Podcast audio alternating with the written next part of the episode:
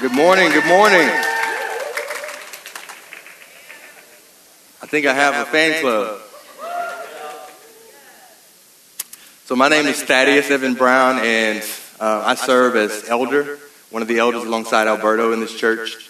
And I'm very grateful. He's asked me to, to preach this morning, to bring the word, so that's what I'm going to do. Um, Alberto and I, we, we go way back. Some might say you, we were uh, college, college buddies. And if, in case you're wondering, he's always been as full of energy and full of joy as he is now. And I, I talk to Alberto probably more than I talk to anybody else. We probably talk on the phone at least five days a week and see each other at least three days a week. And so he's been a huge blessing to my life. And uh, I'm just so grateful to God that not only is he just a you know, a good person, good friend, but um, he's a good pastor. And I'm so honored to call him pastor and to call him friend. But the, the, the great thanks and the true thanks goes to King Jesus. You see, Jesus is the one who connected Alberto and I all those years ago, and it began through Jesus' powerful work on the cross and transforming other college students who then wholeheartedly received the gospel and then took that word and brought it to me.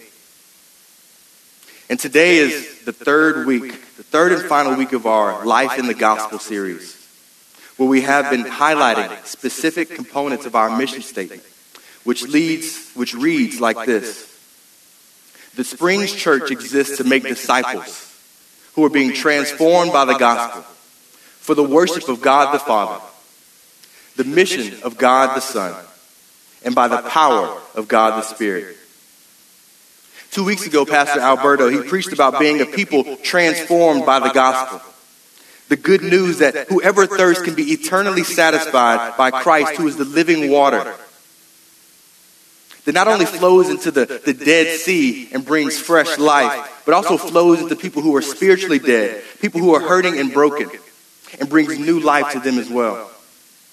Last week, he spoke about spirit empowered worship which is recognizing that we no longer need to go to a temple or a building to worship God, but God's Spirit indwells in us and we are redeemed vessels and temples of His Spirit. Living sacrifices to worship God by making Him central in every aspect of our lives. And being those people who are transformed by the gospel and being free to worship God in spirit and in truth. We are also now empowered by the Spirit for the mission of God the Son. And what this looks like is transformed people living lives of worship to God, making Him the center in everything that they do, and being intentional about the mission that He has called us to, and sharing and embodying the gospel everywhere that we go. Please stand to honor the reading of God's Word.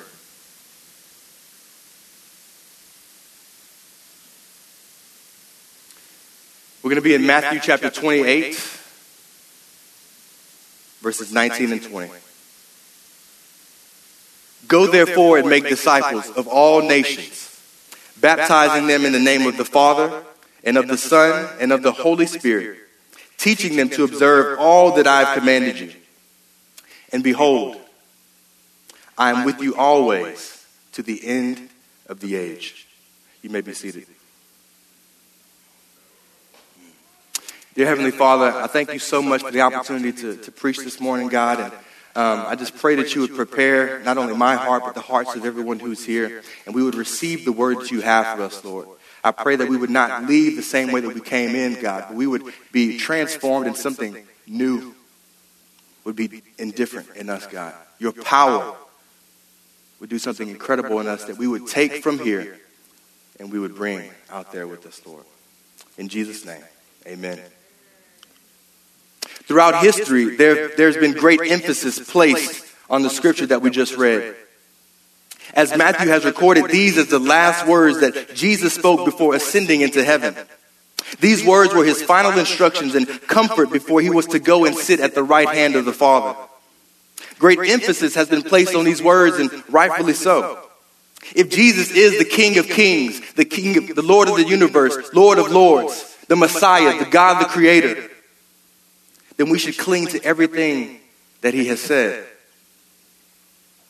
And even greater emphasis is placed on these words because these words come after the greatest miracle that has ever been performed the resurrection from the dead. And unlike other times in history when people have raised from the dead, Jesus, he raises himself from the dead by the power of the Holy Spirit. And no one else can take credit for raising themselves from the dead. These words are the final instructions after three years of power packed ministry and deepening relationship between Jesus and his disciples. One might liken this to a moment with a loved one where they're giving you their last words and you're holding them close. And it seems that every single word that they're saying now is more important than everything else that happened previously.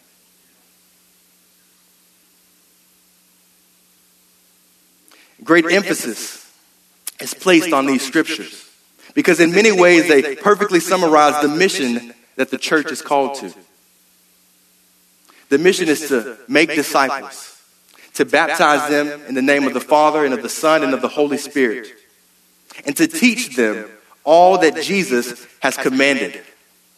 It is brief but yet amazing. And what I will say next does not make it any less amazing, but rather brings just more context to this text. This moment in Matthew 28 is the culmination and the buildup for many other moments in the years prior. This is not a standalone moment, but rather a moment in instructions that probably were familiar to Jesus' disciples. The Great Commission, as it is called, is not the first time that Jesus sends out his disciples. The first time is recorded in Matthew chapter 10.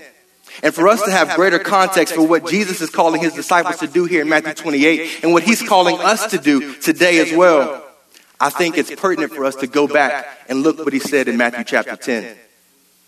I have two main points for this morning. The first is the first go. The first go. And the second is the last go. The last go. Let's jump into it. Matthew chapter 10, starting in verse 5, it reads These 12 Jesus sent out, instructing them Go nowhere among the Gentiles and enter no town of the Samaritans, but go rather to the lost sheep of the house of Israel. And proclaim as you go, saying, The kingdom of heaven is at hand heal the sick, raise the dead, cleanse lepers, and cast out demons. Before this moment that Jesus calls his disciples and sends them out, he has another special moment with them. You may recognize this familiar passage where he sees the crowds and he sees that they're harassed and helpless, like sheep without a shepherd. He then tells his disciples that the harvest is plentiful, but the laborers are few. Therefore, pray earnestly to the Lord of the harvest that he, that he may send laborers into his harvest. The very next thing that Matthew tells us is that Jesus called his 12 disciples. And he gives them authority over unclean spirits to cast them out and to heal every disease and affliction. Jesus tells his disciples to pray for laborers. And then what we see next is that in many ways, these same disciples are the answer to the prayers that they just prayed. Churches and ministries all over the world for years have been praying this specific verse Lord, send laborers for the harvest. And it makes sense. But oftentimes, the people who are called to go are the ones who are staring back at us in the mirror. And this is the case when Jesus was sending his disciples, and oftentimes this is also the case for you and I as well.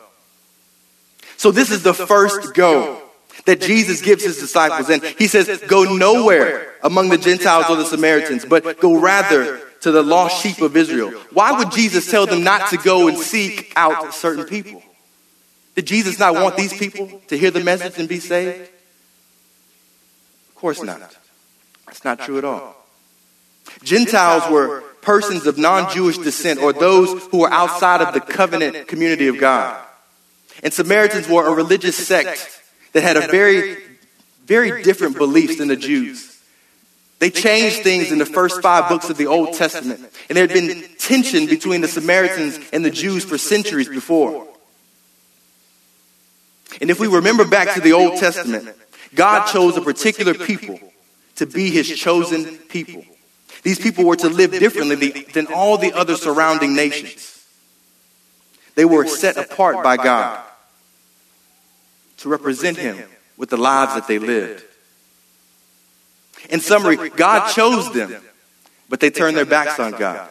Just like at some point, many of us, we also turn our backs on God or choose to place our trust in ourselves instead of giving our trust to Him. But despite their lack of faith and despite our lack of faith, God made them many promises long ago. And those promises would come to fruition or come true through Jesus. So, Jesus, being the astute Bible scholar that he is, he knows that his first mission is to seek those who God first sought. in order that he might turn, in order that they might turn from their ways and place their faith in him so that the Old Testament prophetic scriptures would be fulfilled. He knows that if he started to take the message to the Gentiles and Samaritans first, then he would not even be paid attention to by the Jews. Because their suspicions that they had of him would have been confirmed that he is not the Christ. But we know that he is. Now, this is powerful and has meaning on many levels, but on one practical level, let's just think about who these people of Jewish descent are. They are Jesus' people. They are the disciples' people. And here's what I mean. So the first go that Jesus gives his disciples and the mission that he takes upon himself and gives to his people is to bring the good news to their own people. These are people they live with. These are people that are in the same neighborhoods. These are people that they may see as they go shopping for their groceries or running errands in town. These are people who live nearby. These are people who know their parents and maybe how they grew up. These are their people.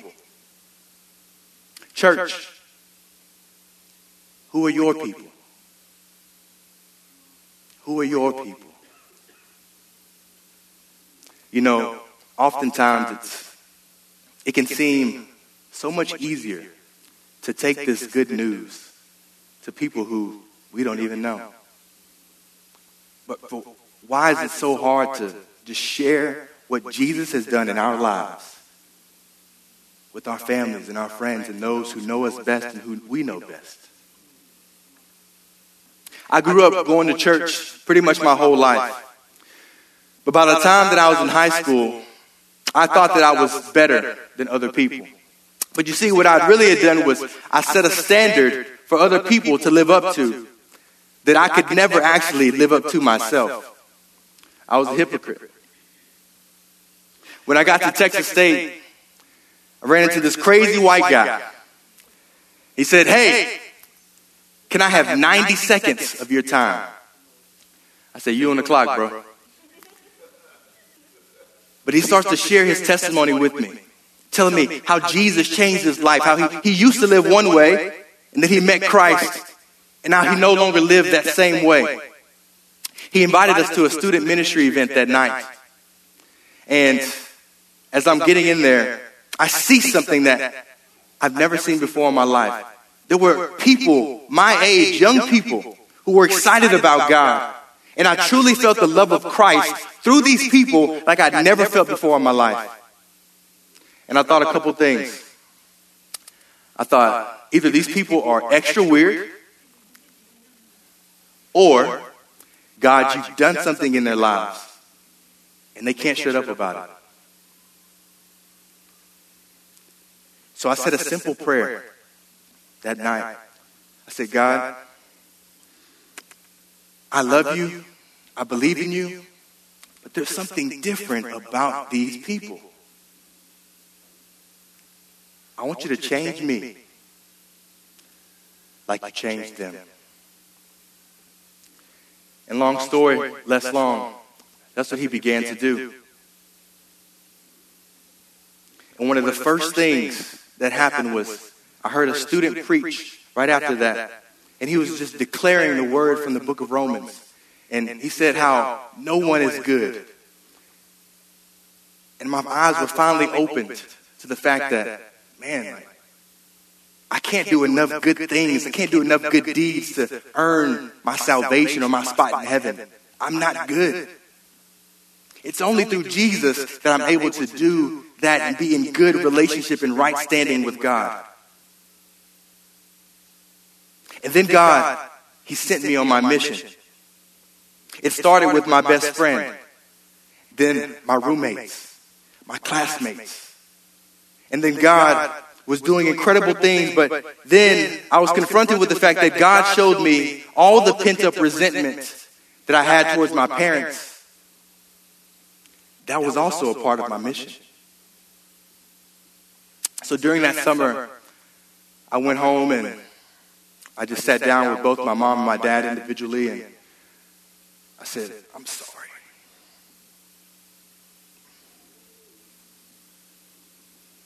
I just, I tried to hold them to this standard. I said, I forgive you.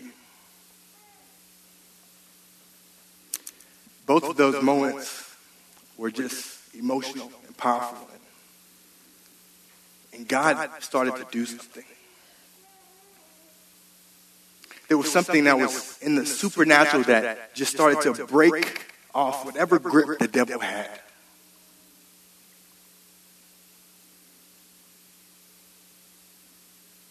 When you can share Jesus with your own people, something so powerful happens. And the devil can do nothing about it. You see, we don't need more unhealthy influencers in this world. We need healthy families and communities to influence the world. And we can do that through bringing the good news to our people, those who are in our spheres of influence. But know that not everyone will receive it. Let's keep moving.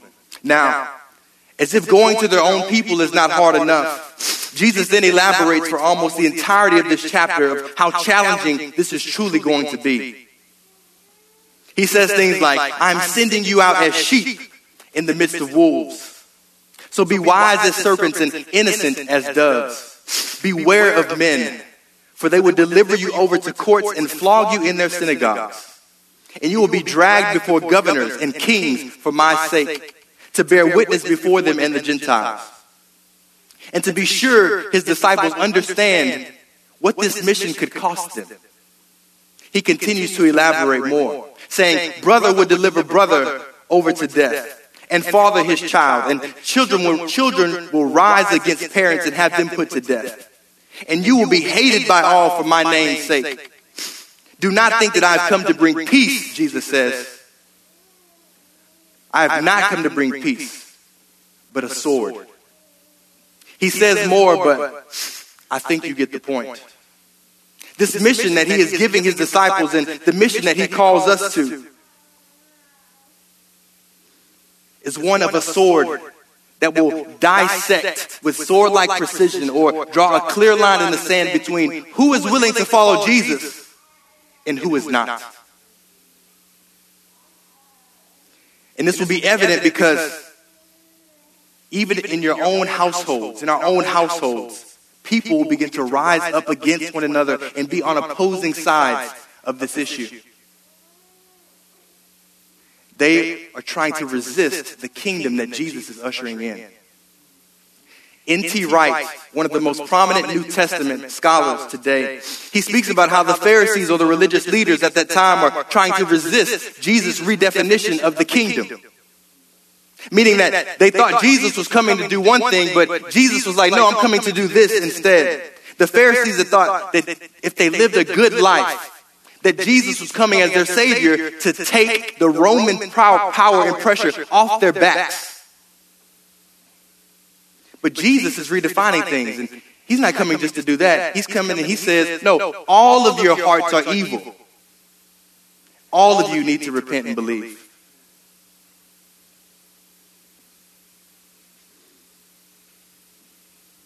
Even Jesus' cousin, John the Baptist, is wondering, What's going on, dude?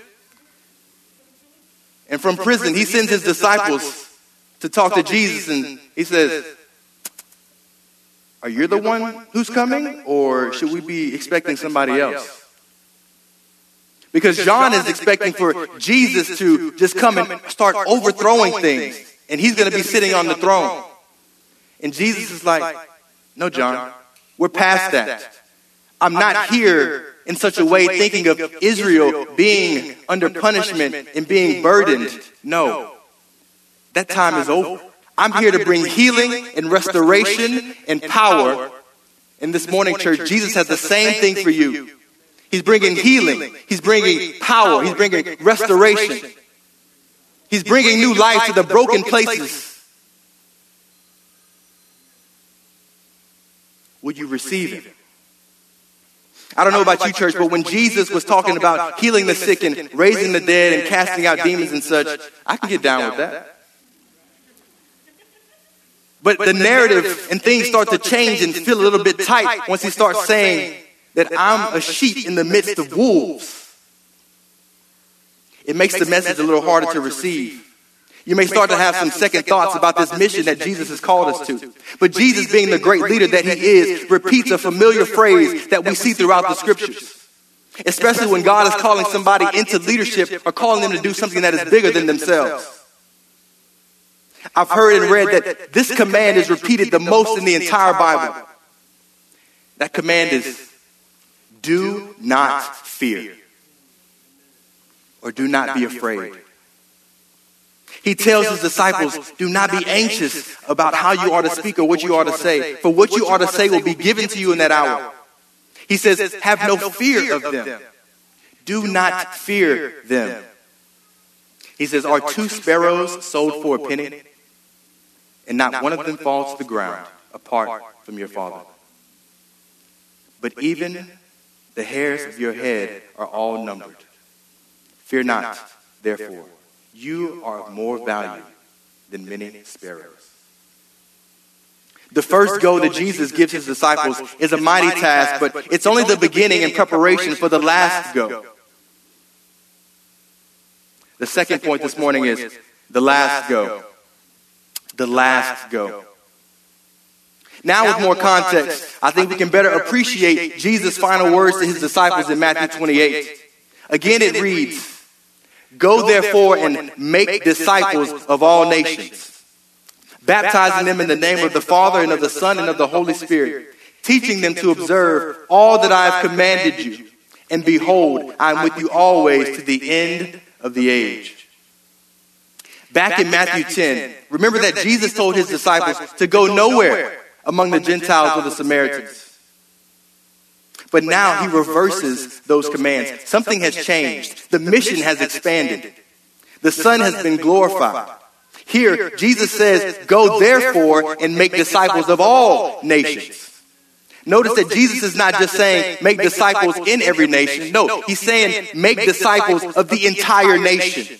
Everyone in every nation should become a disciple.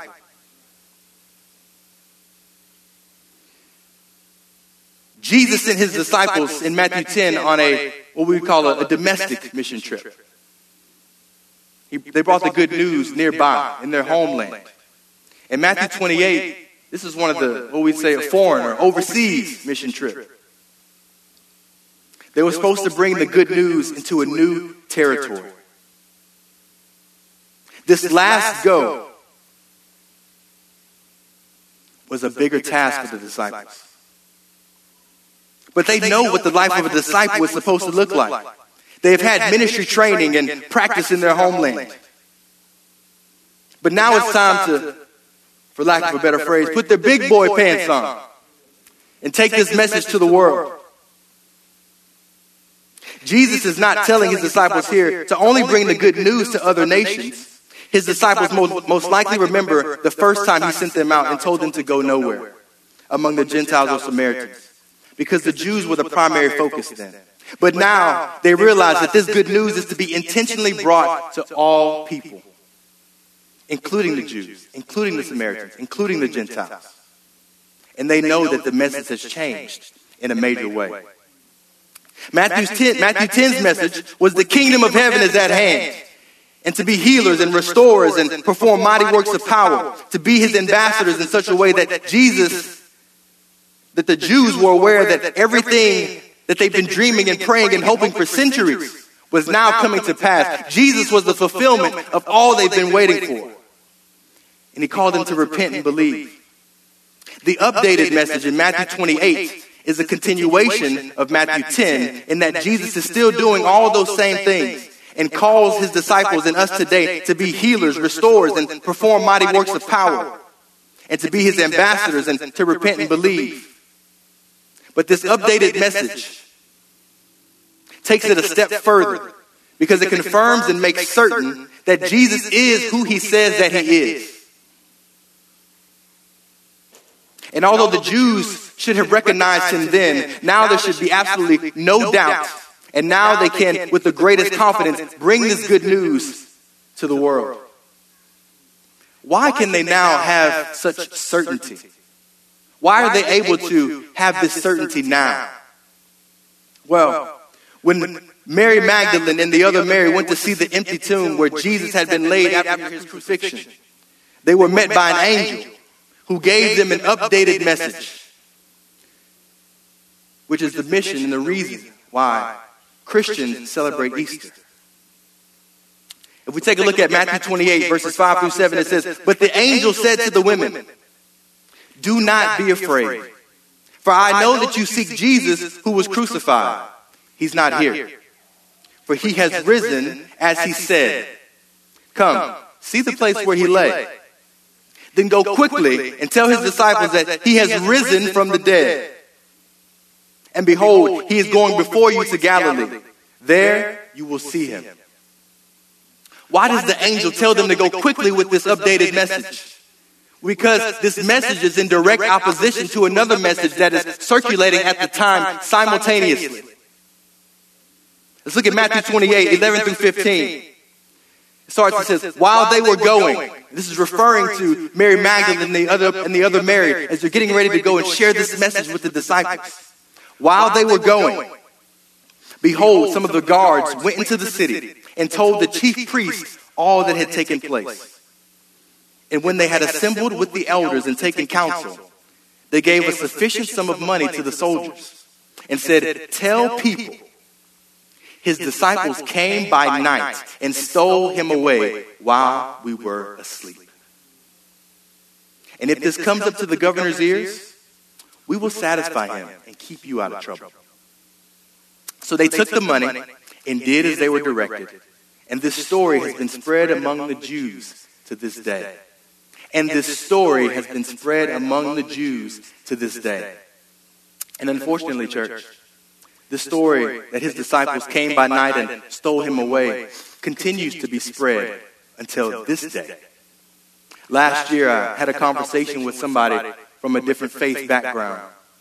As I was telling this person about Jesus, and we got to the point where he resurrected from the dead, this person responded and said, Well, I've been taught that his disciples did something with him, and he didn't really resurrect from the dead. You see, this false story was not just being spread back in Matthew's day but continues to be spread in our day, and not just among the Jews, but all over the world. This is one reason that Christians must go quickly and boldly proclaim the message of the resurrected Christ. Because it is in direct opposition to another rumor and lie that was spread over 2,000 years ago and continues to permeate our society. And this is a big deal because Paul says in 1 Corinthians chapter 15, 16 through 18,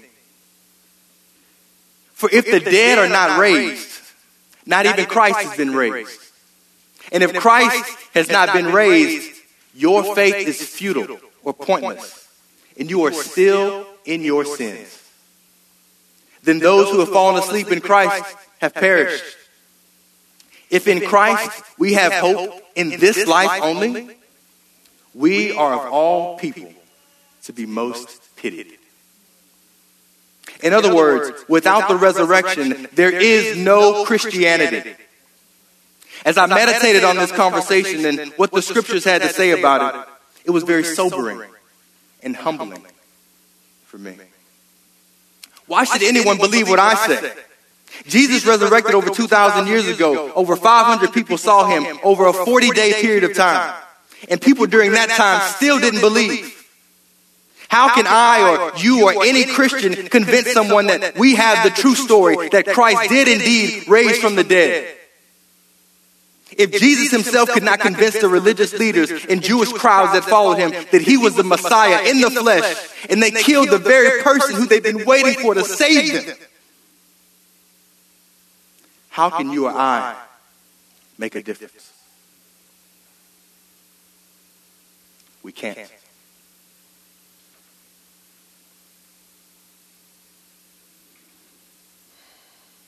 Unless, unless we tap into a power outside of ourselves. Unless we truly are a people transformed by the gospel and have his living water flowing through us.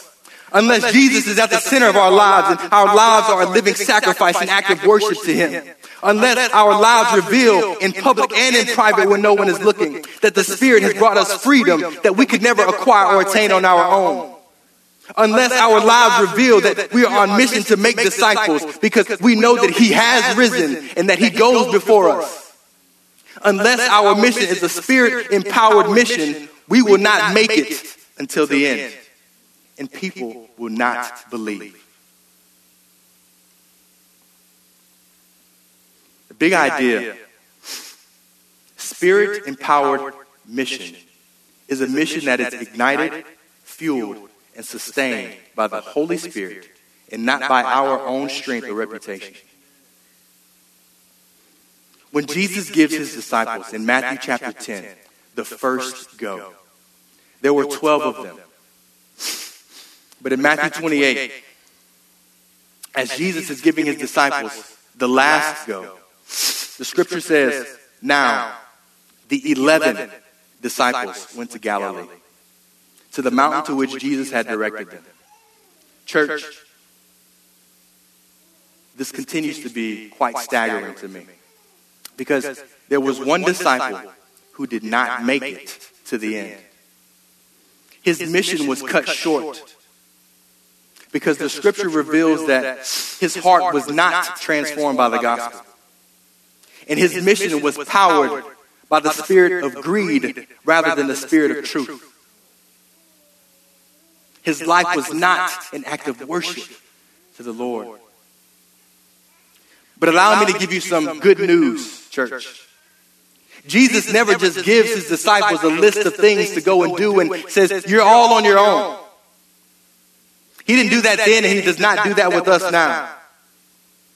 The three specific instructions that Jesus gives are one, make disciples of all nations. Two, baptize them in the name of the Father and of the Son and of the Holy Spirit. Three, teach them to observe all that I've commanded you. And if we take a closer look, if we take a closer look, we can see between those three instructions, the Great Commission is sandwiched in, together by the two great comforts. two powerful promises that must not be overlooked. The first comfort. Matthew 28 18 says, And Jesus came and said to them, All authority in heaven and on earth has been given to me. You see, church, Jesus is the ruler of this world. He is the only legitimate authority. The world is not yet where he intends it to be, but it is slowly but surely moving in that direction. And the primary method in which he's doing that is through his disciples, through his church. When Jesus states that all authority has been given to me, in my opinion, I don't believe that he lacked authority previously, and then when he rose from the dead, he had more authority. I think he always had the same amount I think one thing Jesus is doing here is simply reminding his disciples and his readers of the true power and never ending reach of his authority. This was the final act. The resurrection was his mic drop. The biggest and most grand display of power that has ever been seen. this resurrection showed that he is the Messiah. It confirmed his identity. That he is who he says that he is. This is comforting because Jesus' authority is shaped by the values of the kingdom of God and not the values of the world. So we can trust him with any mission that he's called us to because he is good. And he's ultimately in control no matter what happens. Not only does Jesus have all authority, he calls us into an eternal relationship where his presence is made tangible to us by the Holy Spirit, which leads me to the second comfort. We look in Matthew chapter 28, verse 20, the second half of the verse. It says, And behold,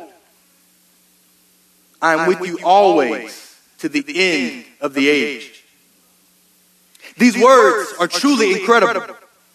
Matthew leaving his readers with a powerful reminder that Jesus is always with us. It points us back to Isaiah chapter 7 verse 9, which prophesies of Jesus being the Emmanuel or the God with us.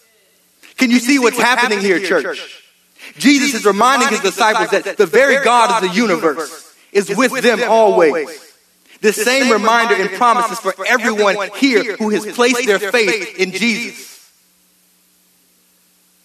Him being with us always also rings a familiar tune to what God spoke to Joshua when Joshua was taking over from Moses.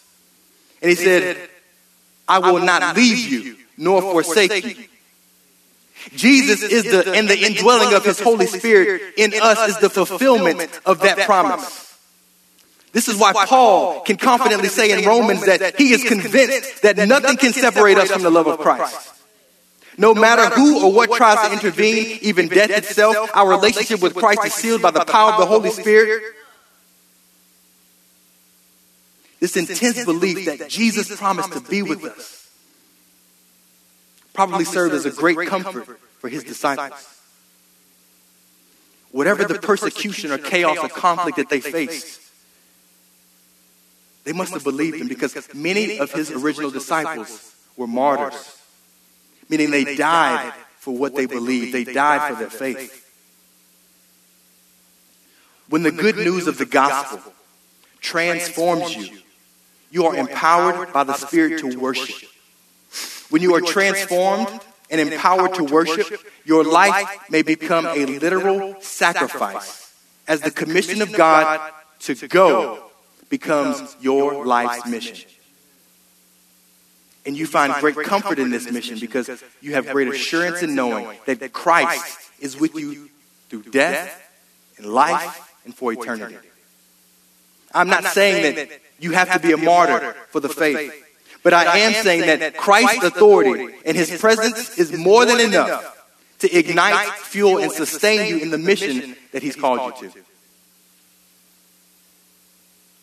Remember, spirit empowered mission is a mission that is ignited and fueled and sustained by the Holy Spirit and not by our own strength or reputation.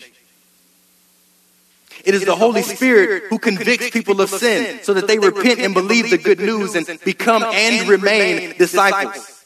The Holy Spirit is the one who seals them for the day of redemption. The Holy Spirit is included in Jesus' instruction of baptism shedding a bright light on the Trinitarian nature of God, being not only Jesus the Son, but Jesus the Father and Jesus the Holy Spirit, the three persons in one. This is also demonstrated at Jesus' own baptism, as all were present for this momentous occasion, as the Spirit descends on Jesus like a dove, and the heavens opened up, and God the Father says, This is my Son, in whom I'm well pleased. The Holy Spirit is also the Spirit of truth and reminds the believer of the things that Jesus said and commanded. Jesus tells his disciples to wait in Jerusalem for the Holy Spirit to fall on them before they go out and execute this mission that he's called them to to reach all nations. So that they have power to be witnesses. The Holy Spirit confirms with our spirit that we belong to Christ. And if we belong to Him, then there's nothing that can ever change that. Romans 8:16 says, "The Spirit himself bears witness with our spirit that we indeed are children of God." This is one reason that Jesus told his disciples to wait in the city until they receive power from on high. The Holy Spirit is not just here to perform miracles and works of power.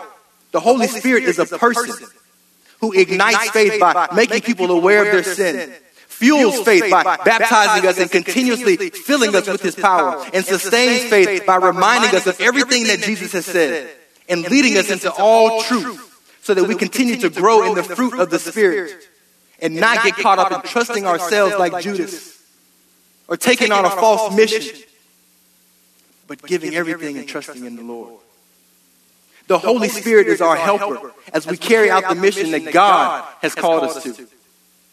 Next time God asks you to share your faith with your best friend, with your coworker, with your classmates, with your students, with your athletes, with your teachers, with your parents, with your grandparents, with your relatives, with strangers. Ask the Holy Spirit to remind you of what Jesus has said. All authority in heaven and on earth has been given to me.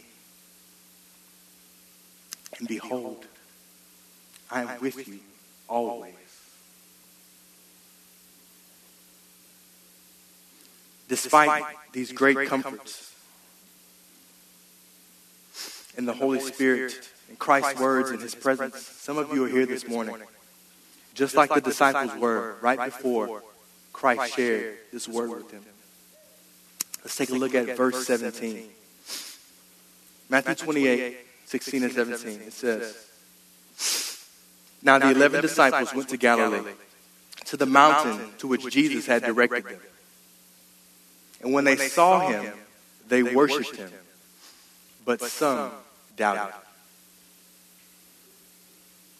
Jesus has been on earth for up to 40 days at this point. He has been with his disciples on several occasions, and hundreds of others have seen the resurrected Christ. But the scripture says that although the disciples worshiped him, there were some who doubted.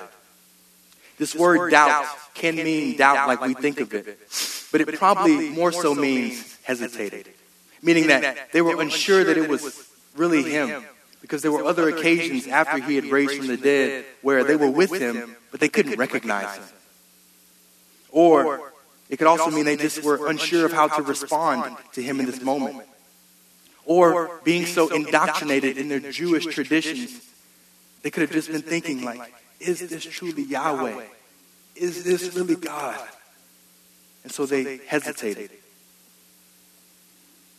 And there are some of you here this morning who are worshiping Jesus, but you feel like life is beating you down.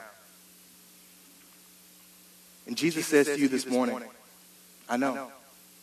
I know. He says, Come to me.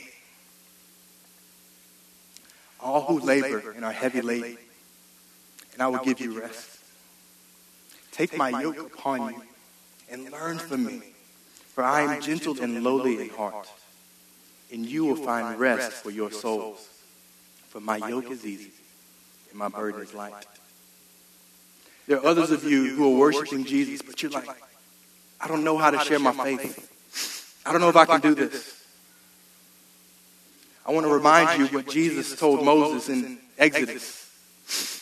Moses said, God, who am I that I should go to Pharaoh and bring children of Israel out of Egypt?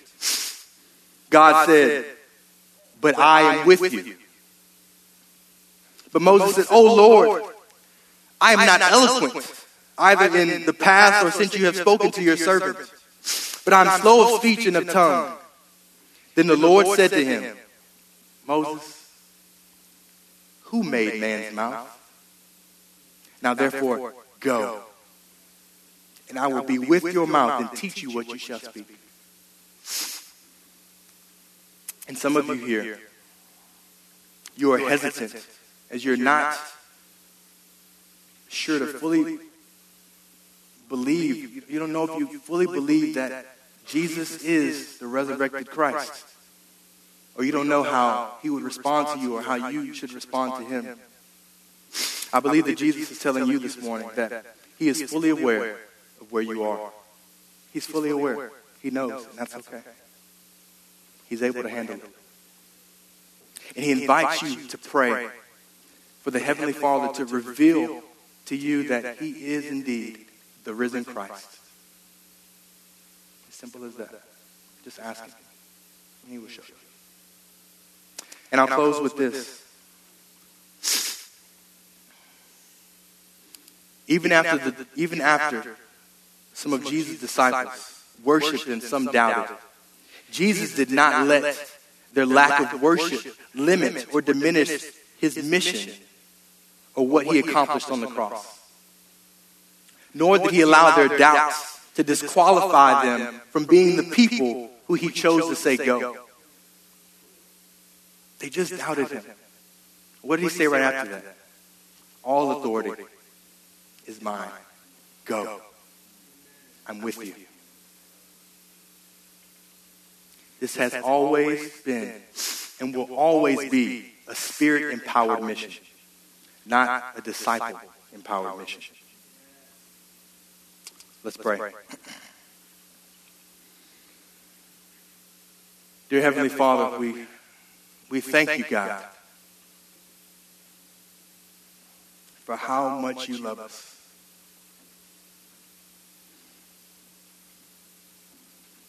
We've said no to you so many times, Lord, and yet you still come to us and offer us an opportunity and a chance to be in relationship with you. And you call us to go, God. You put us on mission. You could do all these things on your own, but you choose to take broken vessels and make us redeemed vessels to carry such a weighty message to the world. And we thank you for that. Lord, I pray for those in here who, who have doubts, or those watching online, Father, who have doubts, or those who are hesitating and don't know how to respond to you. And Lord, I pray that if they hear and feel the Holy Spirit knocking on the door, God, I pray that they would open and let you in. I pray, Father, that we would always ask the Holy Spirit to remind us of the two great comforts that are sandwiched between the Great Commission or around the Great Commission, God. That all authority on heaven and in earth are yours. And behold, look, you are with us always to the end of the age. God, I pray that we would not just keep this message here between these four walls, God we would take it out there and tell people about the resurrected Christ. We love you and we thank you and we praise you, Lord. And we ask this in your Son's mighty, mighty name. In Jesus' name we pray. Amen.